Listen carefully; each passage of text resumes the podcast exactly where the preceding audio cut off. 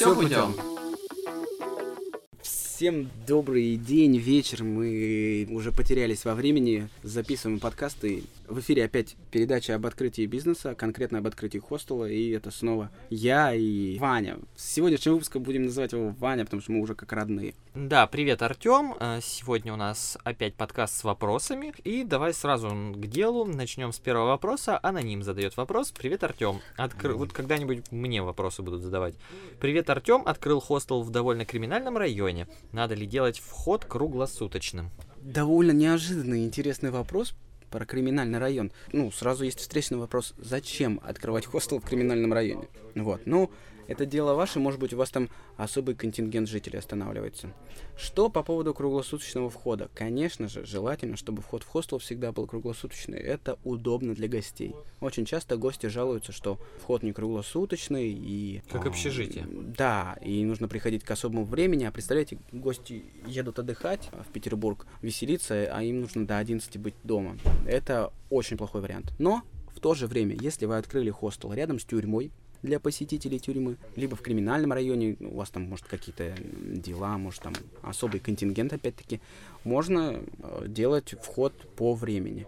Все зависит от э, места и от контингента, от э, вашей клиентуры. Но я рекомендую делать вход круглосуточным. Если у вас ночью работают администраторы и есть, например, тревожная кнопка, либо камера видеонаблюдения, то беспокоиться не нужно. Ну, или просто закрывать хостел на ночь, да, и звонок, чтобы в Да, звонили. ну, обычно так и делают. То есть вход круглосуточный, но, например, у нас в хостелах после 11 вход закрыт, и по звонку администратор просто открывает дверь по звонку в дверь. Следующий вопрос, Ваня. Константин Сергеев задает следующий вопрос. Купил хостел недавно, по документам все было отлично, но вскоре началась полная разруха. Средняя прибыль на бумагах указывалась одна, а на деле я получил другое. Заполняемости никакой. Что делать? Я в панике. Этот вопрос перекликается, да, с вопросом прошлого подкаста, первого Да. про покупку Да, бизнеса. с предыдущим подкастом перекликается. Тут, э, Константин, два варианта. Либо вас обманули, и ваш бизнес-брокер, либо вы сами просто... Вам подсунули, скорее всего, поддельные документы.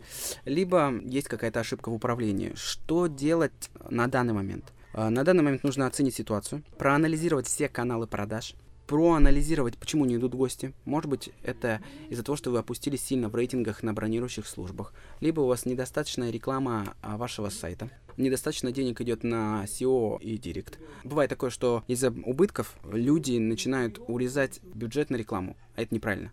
Бюджет на рекламу всегда нужно тянуть до последнего. Реклама — это ваше все. Попытайтесь найти новые каналы продаж. Обзванивайте турфирмы, прослушайте еще раз наши подкасты. Мы там говорили про то, с кем и как сотрудничать. Да? То есть сейчас это все рассказывать не буду, потому что это долго. Если все это не помогает, и вы еле держитесь на плаву, то либо закрываться, либо начать сокращать э, расходы. Сразу нужно начать сокращать расходы, такие там, я не знаю, как покупка, вы покупали дорогой порошок для гостей вместе с кондиционером, это можно сразу сократить, да? Но если дела совсем плохи, увольте администратора одного и работайте вместо него. Увольте второго администратора, работать вместо него. То есть всячески держитесь за свой бизнес. Если все настолько плохо, найдите средства, которые можно привлечь для активной рекламной кампании, которая поможет вам выйти из ямы. И живите просто ну, в хостеле. И в плане работайте без, без отдыха, с утра до вечера. Это ваш бизнес. И если вы его не сможете вытянуть, то никто другой не сможет. Никто не придет, не постучится в дверь и не скажет, Константин, давайте я вам заселю рабочих на 10 лет вперед. Все, езжайте жить в Таиланд. То есть все сейчас зависит от вас. В принципе, все, что я могу посоветовать сейчас, не имея на руках цифры и, и реальную ситуацию в вашем хостеле. Мгм. Так, хорошо. Следующий вопрос задает Рада. Э, Здравствуйте, с молодым человеком полгода содержим хостел. За это время всегда принимали наличкой, нет терминала. Он недавно заговорил о том, что нам надо принимать безнал, но я с ним не согласна, видимо, с молодым человеком. Вроде и сейчас все неплохо. Разрешите наш спор, пожалуйста. Тут интересный вопрос к Раде, почему она не хочет принимать э, карточки. Надеюсь, они не скрываются от налогов. Такой вариант мы с вами рассматривать не будем, да?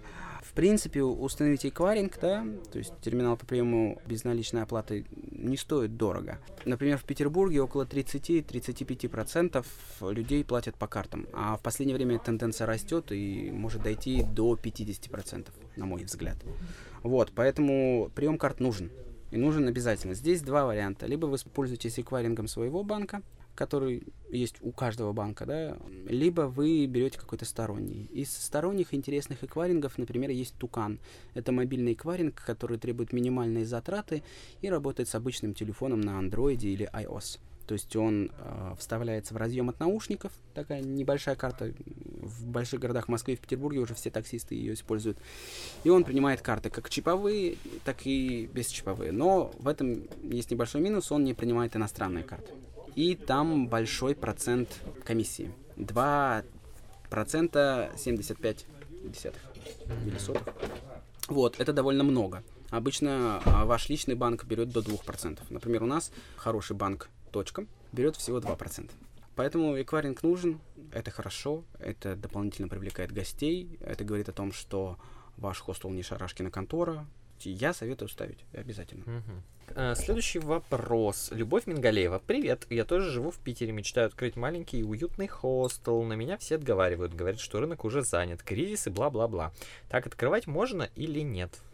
Ну, кризис это наоборот хороший этап для открытия хостелов, потому что люди будут продолжать ездить, жить и путешествовать. И сейчас э, с плохой политической ситуацией на международной арене люди, наоборот, начинают выбирать российские направления, да. Денег стало меньше у людей, и хостелы для них стали более привлекательнее, поэтому кризис только наоборот дает нам огромный плюс и старт для бизнеса. По поводу Петербурга, на данный момент около 350 или 356 хостелов, я точно вам не могу сказать, да, это примерно показатели, около 120 мини-отелей. Это мало. Почему? Потому что половина из них плохие.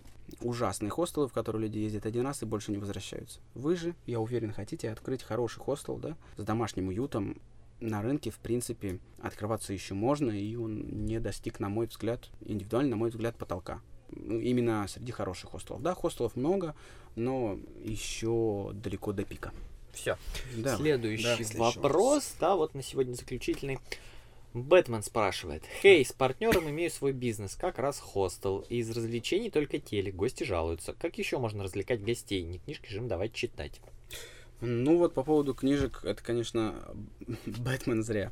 Да, в том плане, что у нас имеется довольно хорошая библиотека в хостеле, и люди после 40 очень любят полежать, почитать книжки, привозить свои, меняться, так называемый буккроссинг на наши книги. Книги — это отлично. То есть книги в хостеле должны быть. Много интересных, классика, детективы эти дешевые. Журналы, наверное. Журналы, да. да. Бесплатные газеты, те же, которые у метро раздают. Берите каждое утро несколько газет и кладите в хостел. Свежая пресса, людям приятно, а вам плюсик. По поводу развлечений. Кроме телевизора можно предложить Игровые приставки детишки очень любят. Скоростной интернет. Это тоже, как ни странно, развлечение. А обязательно настольные игры. Настольные игры прям привлекают всех. Да, что еще? Например, в каждую пятницу, если позволяет ваш хостел, да, есть большая зона отдыха, не связанная с кухней, вы можете устраивать какие-то чемпионаты по настольным играм среди гостей, проводить какие-нибудь мастер-классы. То есть очень много есть компаний, заведений, частных людей, которые хотят проводить мастер-классы, но им негде. То есть предоставляйте место для проведения мастер-класса, взамен берите рекламу, и это будет плюсом для ваших гостей. Опять-таки, если позволяет помещение. То есть развлечений масса. Основные мы, в принципе, назвали. Всем спасибо, всем, кто нас слушает уже на таком долгом протяжении, задает нам вопросы. Нам это очень приятно. И я надеюсь, что этот формат еще будет жить и что мы придумаем что-нибудь еще интересное. Если есть вопросы, еще раз повторю, задавайте. До скорых встреч. Пока-пока. Да, спасибо, Артем. Пока. Маме привет.